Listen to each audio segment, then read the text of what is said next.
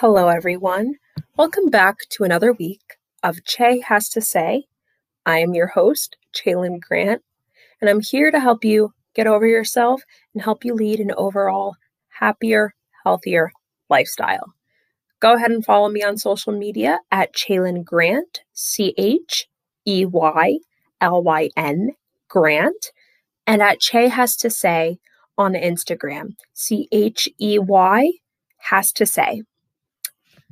I promised you guys some stories today about how I have manifested both positive and negative things into my life. So I shall grant your wishes. Now let's get the hell into this episode. So this week has been uh, kind of crazy, but in my eyes, in a good way. To some people, this would be terrible, but I don't know. I'm not too mad about it. I've seen so many things play themselves out the way that I wanted to. That's why I'm not mad. Earlier this week, my little sister told her track coach that she didn't have any transportation for the week and that she was sorry. Guess what happened? Uh, I got into a car accident and my car is undrivable. So now there's really no transportation. I was coming home from work, uh, actually 7 Eleven, because I was really craving gummy bears. So I went to 7 Eleven, got my gummy bears. I was on my way home, and I was actually a little bit less than a mile away from my house. Minding my business, and as I was going through the roundabout, I see a car out of my peripheral vision. And it's funny because I usually go through the roundabout and I can see people's cars throughout the side of my eye. And usually, when I see these cars, I can tell that they're about to slow down. But this time, he made my way into my peripheral vision so fast. It was like a two second viewing. I had no time to react to the idea that this bitch was about to hit me.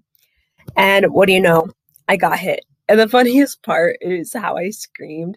I wasn't even like, ah! I went, ah! Uh, right now, I can't even drive my car. And right before this actually happened, I was talking to some of my coworkers about getting some small tattoos the next day. I was just like, you know what? Why not? I've been itching for one as of late, but since my car got hit, I would save some money too because that itch was finally scratched when my tattoo artist, after not seeing my message from a month ago, finally answered me about this big piece I've been trying to get. So overall, I feel like these instances were manifestations of me just, I don't know, being patient or these situations settling my impatience. This weekend was kind of weird, I guess you could say. I wish I could get an actual answer of, oh, how are you guys doing from you all? You know, I mean, I hope you all are doing well, are upbeat, and in a positive mood. If you aren't, we will get there. Last episode, I touched on the idea of realizing that we propel our problems even further than they need to be, or we propel our success. Oftentimes, we just don't have the momentum because of reservations with motivation, options, resources, etc. Promised you I would touch on how to overcome these reservations, and today I'm going to introduce you all to something you might already be aware of, might already use, you may not even have heard of it the law of attraction. The law of attraction is not fake. Say it one more time. Rewind. Okay. The law of attraction is not fake.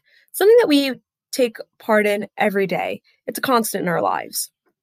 Think of the law of gravity. Everything has a gravitational pull. The law of attraction is kind of a derivative of the laws of science, the law of gravity, inertia, and energy. We are constantly in motion, even when we're dead. When the soul leaves the body, those cells, sorry, those cells still move. However, they move at a much slower pace than a body with a soul in it. Now, why is that? We have our own vibrations that come from our mind. You guys ever hung out with someone and it feels like you both have known each other for years, you guys hit it off, it feels like time stops. That is because you both exist within the same vibrational frequency. And there's infinite levels to this. It isn't just high, low, and medium. When you get along with someone in this manner, you both are literally vibing together. However, if not, then you exist on different vibrations. Think of yourself like a radio. All of the music that plays throughout radio stations can be heard, but some radio stations are more staticky than others because of their location and reception, which affects the vibrations that you're hearing them at. You are still on a similar vibrational level, but it's just not the same. Because if it were, the sound would be nearly perfect. But the thing is, most people aren't aware of their vibrations. Your vibration has to do with the way you think, which is a product of your environment. If I can find the name of this scientist real quick, then I will put it in or I will put it in the description. I think putting it in the description is probably my best option. But there's this diagram that I'm going to explain. When you're born, you all have a genetic predisposition. Okay, we all have it. Then we also have our subconscious, which makes up a really big part of how you think. Genetic predisposition is part of your subconscious, but it doesn't make the largest part. You can figure out how that gets triggered later on.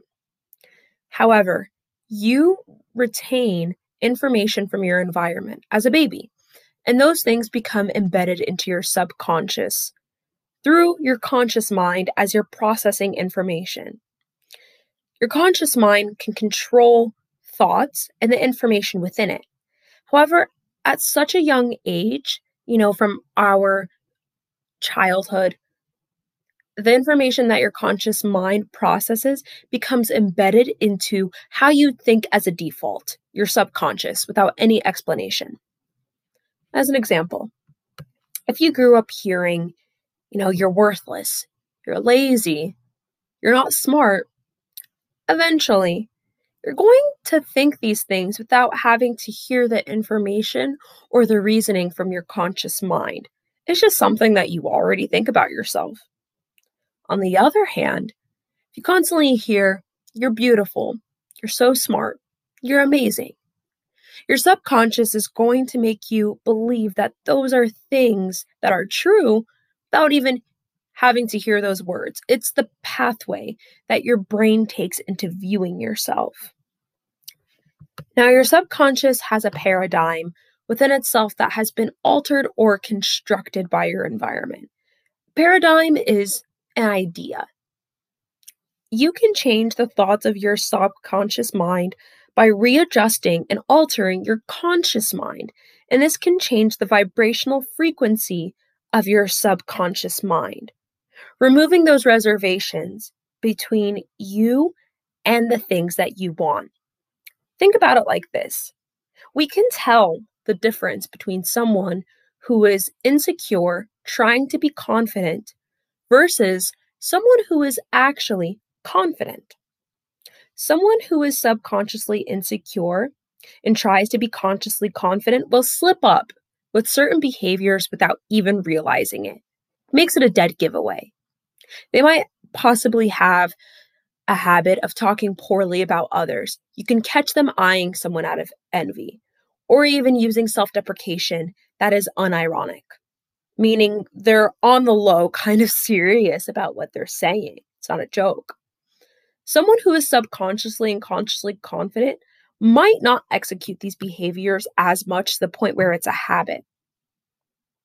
So now that we know this, what are we going to do with this information? We must start by altering the conscious mind in order to attract positive interactions with our outside stimulus. We start telling ourselves that we are capable of the things we would like to accomplish. We start telling ourselves that we are the things we aspire to be. Because eventually, after you start reinforcing this idea over and over and over again, eventually you will believe it because your subconscious is altered. Do y'all think I just woke up today and wanted to write this script automatically as if it's my default?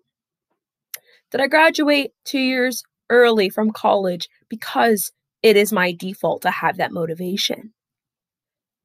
No. Like, yeah, I'm smart and that helps. a lot, I guess. But no. This began with my fantasy of skipping two grades when I was in the fourth grade. When I was in the fourth grade, I wanted to skip sixth grade because I have always hated institutional learning. I despise every aspect of school. The only part of school I have ever liked is when my professors or teachers have allowed for learning through Socratic seminar or discussion. So in the fourth grade, I remember I decided to read some books in my house on the truth about American history and science. And I did this because I knew that these were very foundational topics that children of my age didn't have an understanding of. I remember I told some of my friends who were in middle school that I was going to skip to sixth grade. I remember my childhood best friend, he was like, You don't want to go to sixth grade. There's weed and rats. And I didn't know what weed was, but I really didn't care. I was like, I don't care if they have weed and rats. I want to skip two grades because I want to finish school early. And because of the drive and motivation I had in my subconscious from an early age, I was told that I could do anything if I had just made it possible. So, fast forward to me being in 10th grade, I applied to become part of the third cohort in my town's program that allowed students to get their associate's degree during their junior and senior year, which was separate from dual enrollment. And I got in. I began taking 15 to 18 college credits per semester through college classes, like I was going to college. And then I was also taking two to four high school classes at my high school per semester. A little bit later, we are now in 2020, and I did it. I completed that goal I had in mind. And it took me 10 years, but I accomplished something that people thought was insane. People will tell me, You're so smart. That's crazy. You must be a genius. I'm like, No, it doesn't take a genius to do this. I skipped two years ahead of the average benchmark of finishing college at 22 years old. All it took was my motivation. This also alludes to the idea of time affecting your goals. Like I said last time, time is just a measuring tool. Most people give up on themselves because, oh, this takes too long. And they typically don't have a plan to set themselves up for longevity. With the idea in mind that they're not going to last long or that their business isn't going to last long. And I bring up business because I was doing some research. In the UK, 60% of startup businesses fail within their first three years. 20% of them fail in their first year. With a simple Google sh- search, five out of the six reasons are because of types of planning and analysis that ensure longevity. People who want their plan to be as effective as possible are going to find their target market, finding out who their consumers are. They often have a business plan or a financial plan, both of those things, which are extremely important. Why do you think businesses create a five year plan? You can't predict human behavior, but what you can do is make that prediction work and come as close as you can to that prediction by changing the factors that are going to attract people into wanting what you have. This goes for the same thing in your own life. How are you going to complete your goals without analyzing the information as to the limitations and reservations from getting you there. We need to do the work to set ourselves up for a long lasting trajectory. And analyzing our information, I'll give you a great example of myself. An example of me actually going through the process, something that my audience might not assume about me. I don't know, but most people have never guessed that I have never been in a relationship. I did grow up Black in a predominantly white community, and that is also where I went to college at a predominantly white institution. In these settings, I am not the standard of attractiveness. The standard is completely opposite to what I am. And this was something that I was aware of as young as five years old. By taking in this information, let's start with the racist bullying. I always believed I was ugly. In one instance, a kid from my school, he said to this to me senior year. He said, Black women are so ugly, I would never date one, let alone call one pretty, especially dark skinned women. You are so ugly, I would not touch you if you were the last woman on earth. And things like this were a casual occurrence. You know, I'm sure if you're black, you've probably heard of African booty scratcher, whatever that is. First time I heard that, I was like five. I remember someone telling me, Oh, I can't be your friend. My mom said that black people were bad. Yeah, like through interpreting this information, my conscious mind began began began to put into my subconscious that I was ugly. And I started to take part in this paradigm and I became the thing that I believed I was. I thought I was ugly. And a lot of the time, when people believe that they are ugly, they have a low sense of self worth. What is the point? And part of that, what, of what is the point, also manifests itself sometimes in poor self care. By the end of high school, I gained like 40 pounds. I covered myself up and I thought I deserved it. You know, slowly, I began transforming my body for my health. By the end of the year, I was 20 pounds lighter, but I still saw myself as ugly. But it wasn't because I was looking at myself and seeing that. But I was also, in addition, observing my peers in comparison to what I did or did not have. I did not have male attention. I did not have compliments. I did not have romantic or sexual relations.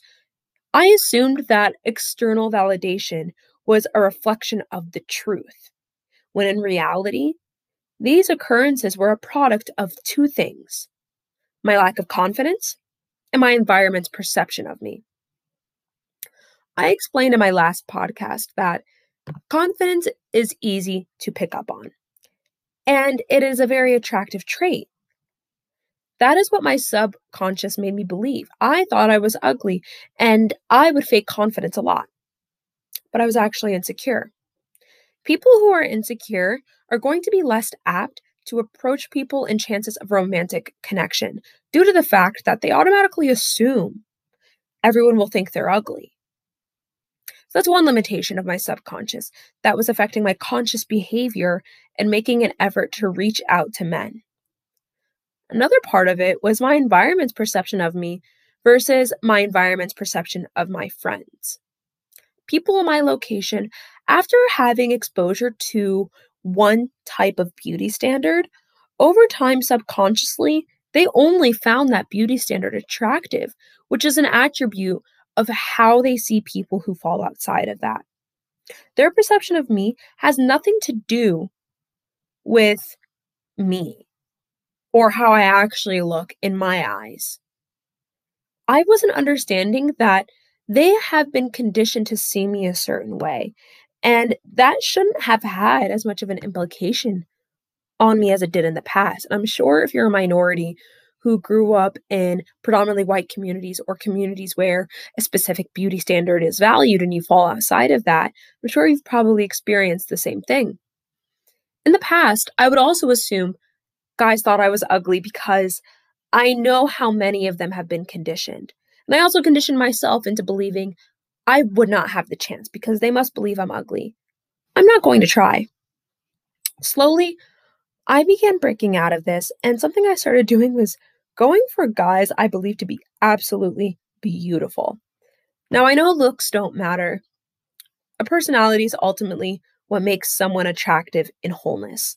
However, I am someone who values physical attraction. And I can tell you right now, I have talked with what I believe to be guys who are some of the most universally attractive people and in what society would deem what society would deem to be successful men because I didn't sell myself short.